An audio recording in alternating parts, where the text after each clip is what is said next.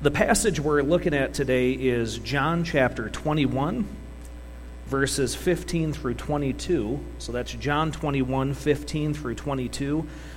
That is on page 881 in the Bibles in the pew in front of you. There, I said it right this time. In the Bibles in the pew in front of you, page 881 is where this passage is. So once again, that's John 21, verses 15 through 22.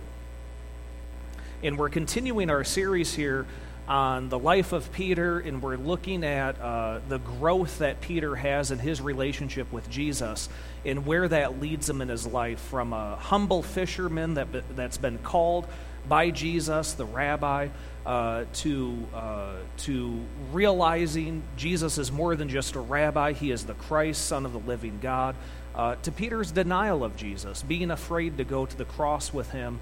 And now today we're going to be looking at uh, Jesus' restoration of Peter, so of their relationship, but then also his calling that Jesus has over his life. So, John chapter 21, starting with verse 15. When they had finished eating, Jesus said to Simon Peter, Simon, son of John, do you, do you truly love me more than these? Yes, Lord, he said, You know that I love you. Jesus said, Feed my lambs. Again, Jesus said, Simon, son of John, do you truly love me? He answered, Yes, Lord, you know that I love you. Jesus said, Take care of my sheep. The third time he said to him, Simon, son of John, do you love me?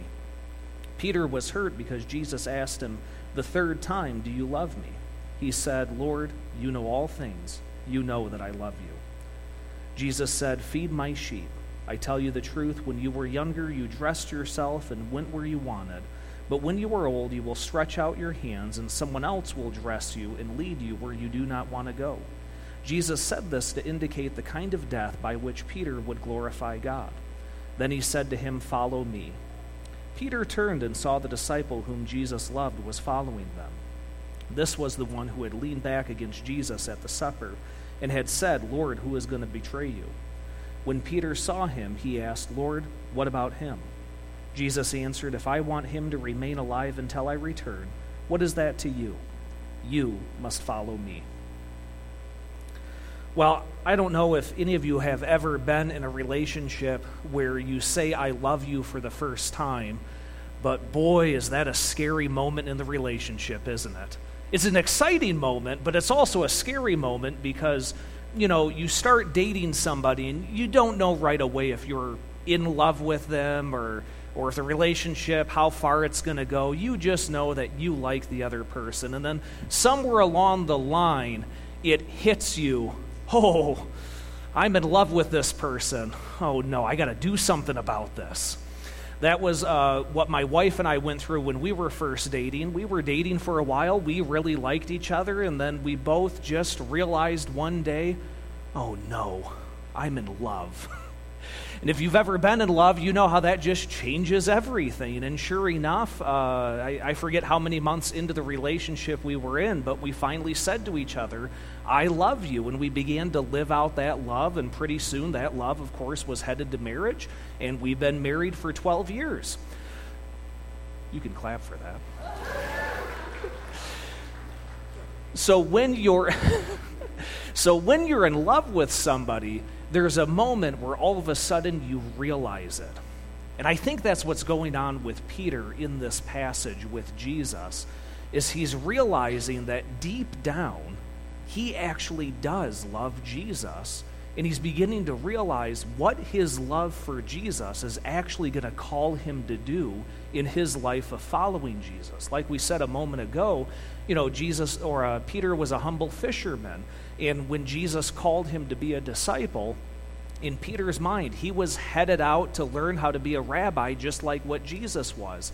And then as Peter gets to know Jesus more, he realizes he's the Messiah. So in Peter's mind, and we see this especially uh, in the book of Matthew, where, where Peter is, is uh, telling Jesus, No, you can't die on the cross, you're a Messiah. So Peter is ready to go to war. And we actually see this uh, when Jesus is arrested. What does Peter do? Dude pulls out a sword and tries to start a war with the guards that are coming to arrest Jesus. This is a big deal. He chopped a dude's ear off. He wasn't aiming for his ear, he missed the neck. Peter was ready to be a disciple for Jesus. He was ready to start a war so that Jesus could be crowned king and take the land back. And all of a sudden, Peter begins to realize this isn't the kind of war Jesus is starting. It's a spiritual war for the salvation of souls. And so now, Peter, after he's denied Jesus three times and, and he's slowly coming back into the group with the other disciples, Jesus takes him aside. And how this happens is actually a, a beautiful story if you look at the full life of Peter. Because what was, what was Peter called from? He was called from being a fisherman. And how was Peter called? If you remember back, uh, Peter wasn't catching any fish on the boat, and then Jesus says, You haven't caught any fish, have you? Try casting on the other side of the boat. And so they do when they get a miraculous catch of fish. That's when Peter sort of sees that Jesus is somebody special. Now, what's happening? Jesus comes to Peter when he decides he needs to go back to the life of fishing and how does Jesus call them? He shouts from the shoreline, You guys haven't caught any fish, have you? They say, No, we haven't. He says, Cast your nets on the other side. And as they're casting their nets, I wonder if they're starting to think, Boy, this happened to us a few years ago when we were fishermen. And what happens? They catch a miraculous catch of fish. And it's John who looks and says, It's Jesus. And when they start to row the boat ashore, Peter just jumps right into the water and swims to Jesus. He wants to be right next to him. In the scene we're at here today, they've just finished breakfast. Jesus provides them with some with some bread and some fish, and he has them bring in their catch of fish alongside, and they have breakfast together. And, and Jesus pulls Peter aside, which, which is a really important moment. You don't sort of realize he's pulled aside until a few verses later when it says that the disciple was following them. But Jesus pulls Peter aside and, and wants to talk to him.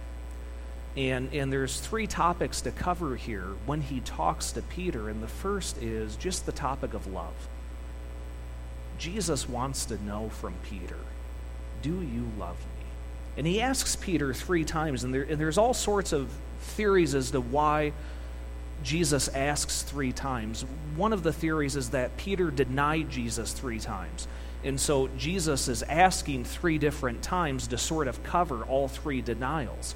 And in Peter's mind, this might be the case where Peter is thinking, I, I didn't just deny Jesus, I denied Jesus three different times when he was being arrested.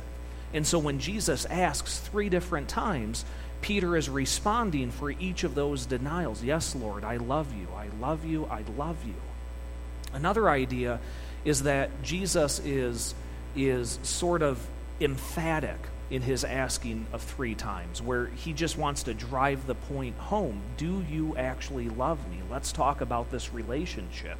Are you willing to come back in and follow me? And that could very well be the case because we actually see this a number of times throughout the scripture where things happen in threes. And when they happen in threes, it's sort of the author's way of telling the story three different times, three different ways, so that you and I get the point. Peter truly does love Jesus. Another idea, and I'm stealing this one, but I'll give him credit. Uh, Steve DeNeff is a pastor down in Marion, Indiana, and he makes an interesting point. This is the first time in any four of the Gospels that any of Jesus' disciples tell him that they love him. So think about that for a moment. Three years they've been following Jesus.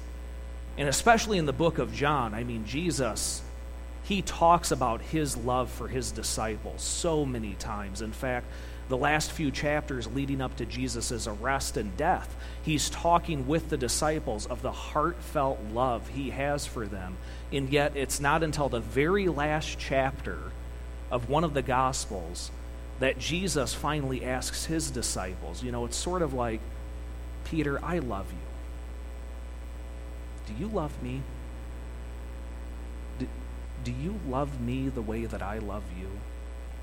And Jesus is asking these questions Do you love me? And first, it's, you know, do you love me more than these? And you sort of get the idea that maybe he's asking over the disciples Do you love me more than these other disciples? Are you willing to follow me regardless of where these guys go in their life with me? You get the feeling he's asking about being a fisherman. You know, Peter, I know that this is your career, this is your job. You were willing to leave it to follow me, but here you are back to fishing. Do you love me so much that you would leave this again? Think about that. that that's a really important one. Do you love me more than your aspirations in your career? We knew a pastor uh, back in our last district, the North Michigan district, before we merged here, and, and that pastor had a dream of becoming a baseball player. And as the story goes, his call to ministry was heartfelt. He knew he was being called to ministry, but he really wanted to be a baseball player. And he said he went to one of the minor league teams to try out, and the goal was that he would start with the minor leagues, be scouted, and move his way up to the major leagues. And he said all he had to do was pitch at 70 miles per hour. Now, first of all, I'm already out. Uh, Little League, World Series, I'm watching those kids pitch at 55, 60 miles per hour. I'm a solid 35. Uh, it's, it's crazy. But he said that he was so developed in his ability, 70 miles per hour was nothing. He said he could go and pitch 70 miles per hour easy. So when he showed up for the tryouts, he gets to the pitching mound and he throws, and he said he couldn't pitch past 55. And so he went to one of the trainers and they said, No, we, we know you can pitch past this. Just here, let's let's warm up your arm, let's do some stretches, let's try it a little bit. All day they tried, and he couldn't get past 70. And that's when he realized my aspirations are not as important as God's calling. And so when Jesus is asking Peter, Do you love me more than these? Do you love me more than any goals you have set for yourself in your career? What he's saying to Peter is, Are you actually willing to deny yourself now, pick up your cross, and follow me wherever I go? And all three times when Peter answers this question, Do you love me? he's answering this question. Uh, at least the first two times, you get the sense he's, he's answering it sort of in the general, uh, sort of a casual response. Like, Yes, Lord, you know that I love you. I, I get it. Yeah, you just asked that question, Lord. I, I love you. You know that I love you. And for Peter, this might be, you know, maybe. Uh, uh I want to say this gently, but this is the best way I can say it. Uh, for Peter, he may be thinking, well, this is just a trivial question. Th- this is just, this is a trivial question to get us moving in the right direction in the conversation. Y- yeah, Lord, you know that I love you. And so he's answering it sort of like maybe you as a parent ask your kid, Do you love me? And, and they don't respond. That's a heartbreaker, isn't it? But then they say, Yeah, you, you know I love you, Dad. And then they keep playing. That's sort of Peter's first two responses. And, and also, Peter knows that Jesus is the Son of the living God, and he knows that Jesus is a prophet, that, that he knows all things. And, and Peter even makes that statement Lord, you know all things. You know that I love you. But then when we get to the third time, there's a hurt that happens within Peter. Jesus asks him a third time, Do you love me? And it says that Peter was grieved because Jesus asked him a third time, Do you love me? And there's a tone switch here in the story where Peter responds and says, Lord, you, you know all things. You know that I love you. And the writer says he was hurt inside. And, you know, to be honest, we, we don't quite know what that means. Oswald Chambers, who wrote the devotional book, My Utmost for His Highest, he says that within Peter, there was the realization that he did actually love Jesus. And so Peter was moving from a head knowledge of his love for Jesus, where, where he sort of looked over their relationship and, and was able to acknowledge, yeah, yeah, based on all of my actions and, and you know, how I serve you, Lord, I know that I love you. You know that I love you. And then that third time, all of a sudden, maybe the butterflies were in his stomach. Maybe his heart started to pound a little bit more. Now we're moving into this actual, deep spiritual understanding of what it means to love Jesus Christ. Another uh, uh, famous author, pastor, Dr. Tony Evans, he points out that this is the moment where Peter realizes that his love for Jesus may actually cost him something and he's actually realizing he wants to give it up.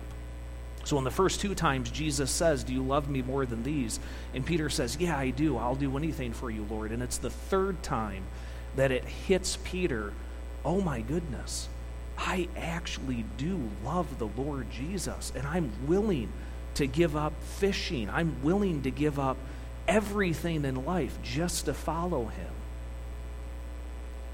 Whatever happens in this case, what we know is that Peter's response to Jesus does elicit a command from Jesus. All three responses, especially.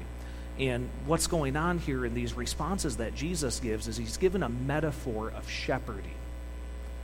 And he says each time, to some effect, take care of my sheep. And if you look at different translations, uh, it, it, can, it, can get bogged down a little bit because you have tend my lambs, tend my sheep, feed my sheep, feed my lambs, shepherd my sheep, shepherd my lambs.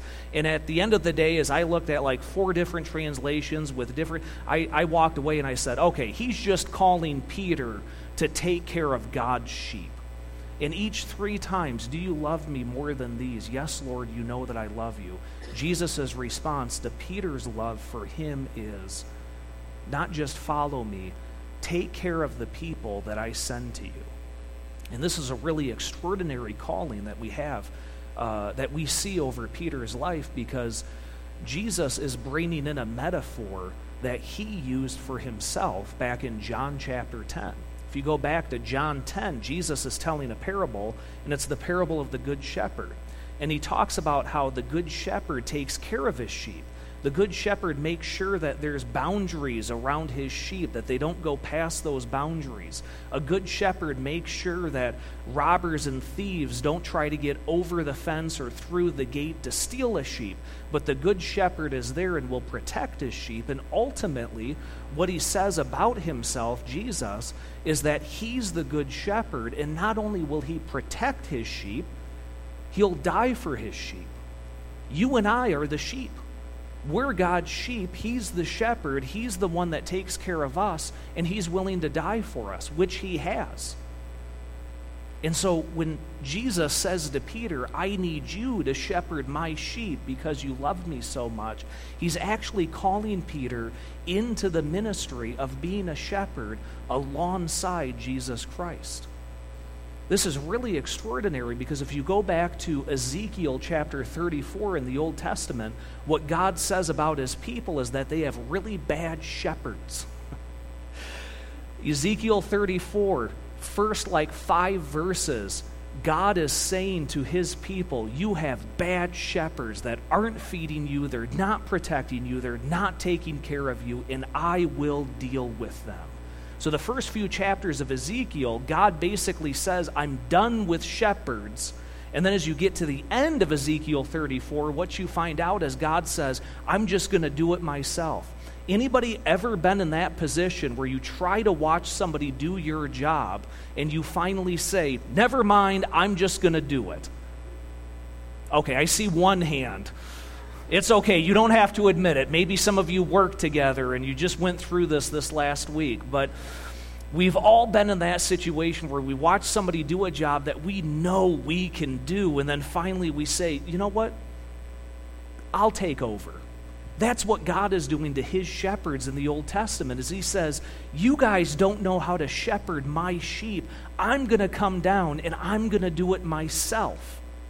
And he does. Jesus comes down. He is God in the flesh and he begins to shepherd his sheep. So now what's happening is after God says, "You can't do it. I'm going to do it." He now says to Peter, "You can't do it. You're going to do it with me." That's pretty extraordinary. Because now Peter is being brought up to this status of shepherd alongside Jesus Christ. He's now being told that the ministry he's going to partake in is the same ministry that Jesus has over his people, the same ministry God promised his people he would do which means any one of us, when we've been called into the ministry, we're not doing it on our own. Me and Pastor Mark are not the shepherds of this church, we're the under shepherds of this church. Jesus Christ is the chief shepherd of this church. We've just been brought in to shepherd alongside of him and listen to what he has for his people, which includes us as fellow sheep. And Peter writes about this in Peter, uh, 1 Peter chapter 5. He tells the shepherds or the elders of that church or, or of those churches, there's multiple churches he's writing to, and he says to them, You under shepherds, be sure to guard the sheep, be sure to lead with humility, be sure to lead with strength, so that when the chief shepherd comes, you'll be able to brag to him what the church is going through and how, and how you were serving him the whole time. So Jesus calls Peter into this ministry of being a shepherd. And then he explains it even further as we move into the passage. And he says, You must follow me. And he, and he gives this prophecy over Peter, which in some cases sort of feels sad because he, he tells Peter, You're going to die. You will die for me. And he says, You know, when you were a kid, you were able uh, to, or, or for now, excuse me, for now, you're able to dress yourself, but there will be a day where you're not going to be able to dress yourself and you're not going to be able to go where you want to go. And what the writer here is, is saying is that Jesus is prophesying over Peter that down the road he's going to be leading in ministry in such a way that he will be arrested and he will be put to death. I don't know about you, but if somebody prophesied over me that I was going to die, I wouldn't take the news very happily. I'd, I'd be a little give me a moment to digest this a little bit. I know death is going to happen at some point in my life, but I didn't want anybody to tell me. You know, that's not news you want to hear. But notice when Jesus gives this news to Peter, it's not about Peter's death, it's about the glory he's going to give God in his death. So when he prophesies over Peter, you will die one day, he says, You're going to die, but it's going to be in service to me, and it's going to be in glory to God the Father. And Peter has one last, you might say, moment of apprehension. Let's use that because that's when he looks back and he notices that one of the disciples is following along. This is the disciple whom Jesus loved. This is the disciple that leaned back at the Last Supper in John chapter 13 and, and asked Jesus, Which one of us will betray you? And he's following along and he's listening to this conversation. And I just love, like, Peter turns around and goes, What about him? Is, is, is he going to die like me? Like, are we all going through this? What, what, about that guy? And we've all been there in work where, you know, uh, what, what's, you know, we've all been there with work. When you're the responsible one, what happens? You get more work put on you, right? And, the, and then what do you usually say when you have more work put on you? What about that person? Why aren't they working as hard as I am? And so Peter does this with John, and, and he says, Lord, what about him? And I love Jesus' response because it's sort of this, uh, uh, this over the top response. And he says, If I want him to live until I return, what's that to you? The point being, why are you looking to this disciple for your calling in my life? And he says it straight to Peter don't worry about his calling. Don't worry what God is doing with him or what I'm going to speak with him about or what gifts I'm going to give him or where in the church he's going to land. Don't worry about him. And then Jesus ends it with this emphatic statement You must follow me.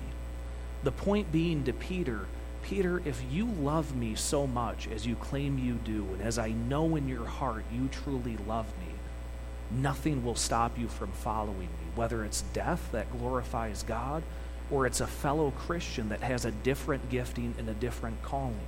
That's not your calling. This is your calling. So, what do we do with this passage with Peter? How do we go about applying this to our lives?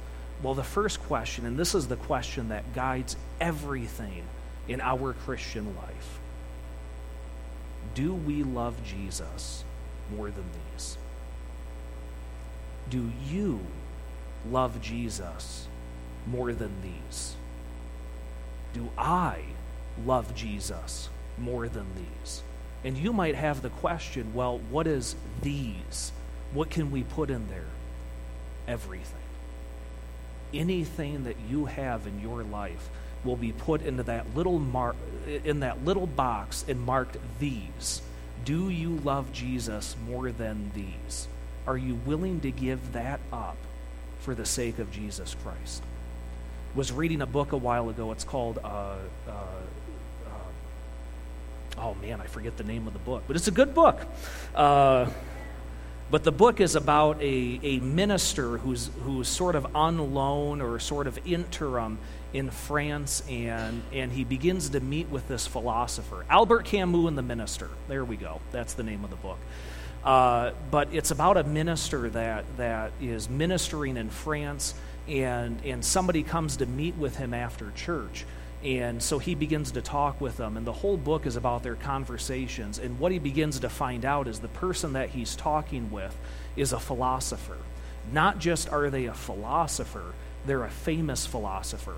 Not just are they a philosopher or a famous philosopher, they're a well known atheist philosopher that does not believe in Christianity, but he has questions. And as the story unfolds, this minister begins to notice that his love for Jesus is growing, this philosopher. And it gets to the point where he reads the Gospels and he states, I have fallen in love with Jesus. That's our goal in our Christian life. everything else goes by the wayside. Whatever you do in ministry, whatever you do in this church, whatever you do in your own life, whatever you do in this community, does not matter if the first question hasn't been answered Do you love Jesus more than these? So that's the calling that we have in our life. And, and it's a progressive calling. We're going to grow in our love for Jesus, and we're going to have moments in our Christian life where we give up a little bit more, and a little bit more, and a little bit more. But the goal eventually is that we would give up so much that we would hurt inside because we realize oh my goodness, I am in love with Jesus. What does this love cost us? Well, it cost us a calling to ministry. When we love Jesus, it's not just that we love him and we continue the life that we've already been living. When we love him, we're then called by him to participate in his ministry that he's already doing. Jesus has already started a ministry in this church. He's calling somebody to participate in it. Jesus has already started a ministry in our community. He's calling somebody here to participate in it. And what's more is we're not just talking about lay ministry. And, and let me pause right here. Your ministry outside of the pastorate is incredibly important to the kingdom of God it is incredibly important that you are Christians in the community so that people can see the love of Jesus Christ outside of the role of the pastor. But there's also within the church somebody that is called to the ministry that is raised up and is called to be a pastor. I don't, I don't know about you, but I've seen in all sorts of local churches a kid in Sunday school class that you look at them and you go, wow, there's something that God is calling that kid to be. We see it in the youth group as, as kids begin to speak up in youth group and give their ideas. You start to look back and go, God is calling that kid to the ministry. God is calling that kid to be a vital part of his local church in the world. So, are we developing that as a church? Are we encouraging one another to be involved in the ministry that Jesus calls us to? whether it's lay ministry that we do at our job with our friends out in the community, or if it's going to be a full time vocational role in the ministry that we see over somebody's life and God wants us to speak that into their life. The final point here is will this be a lifelong commitment? And of course, the goal is yes. We're not just here for a moment. We're not just with God for a season of our life and then we move on to something else. This is a lifelong commitment, and where it leads is up to God. The last thing we want to do as Christians is look over at another Christian and say, But God, how come you're blessing them in this way and not us in that way? Do you know what that's called? That's called jealousy, and it gets us nowhere in the Christian life. Jesus wants to remind us today if I will that that Christian do this or that in my name, what is that to you? You must follow me. So the calling we have on our lives is that we are in love with Jesus Christ and we grow in that love. That we're called to a ministry and we know that this is the ministry God has gifted us for and we know this is the direction He's taking us. And it's going to last a lifetime and it's going to be for God's glory. Let's pray.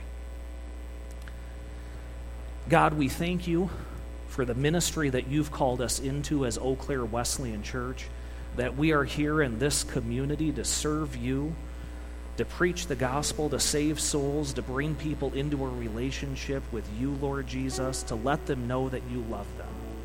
God, we thank you that you have called us to this. And what we also thank you, Lord, is that you have given your love to us, that we would know within our hearts we're in love with you and we want to grow in that love for all of eternity. We thank you, Father, for bringing us your Son, Jesus. We thank you, Holy Spirit for bringing us to. If we could have the prayer team come forward. Uh, if you need prayer or would like to pray through something in your life, I encourage you to come up and pray with somebody from our prayer team. Or if you're not able to come up, uh, you can stay in your pew, raise your hand, and somebody will come and pray with you. Let's stand.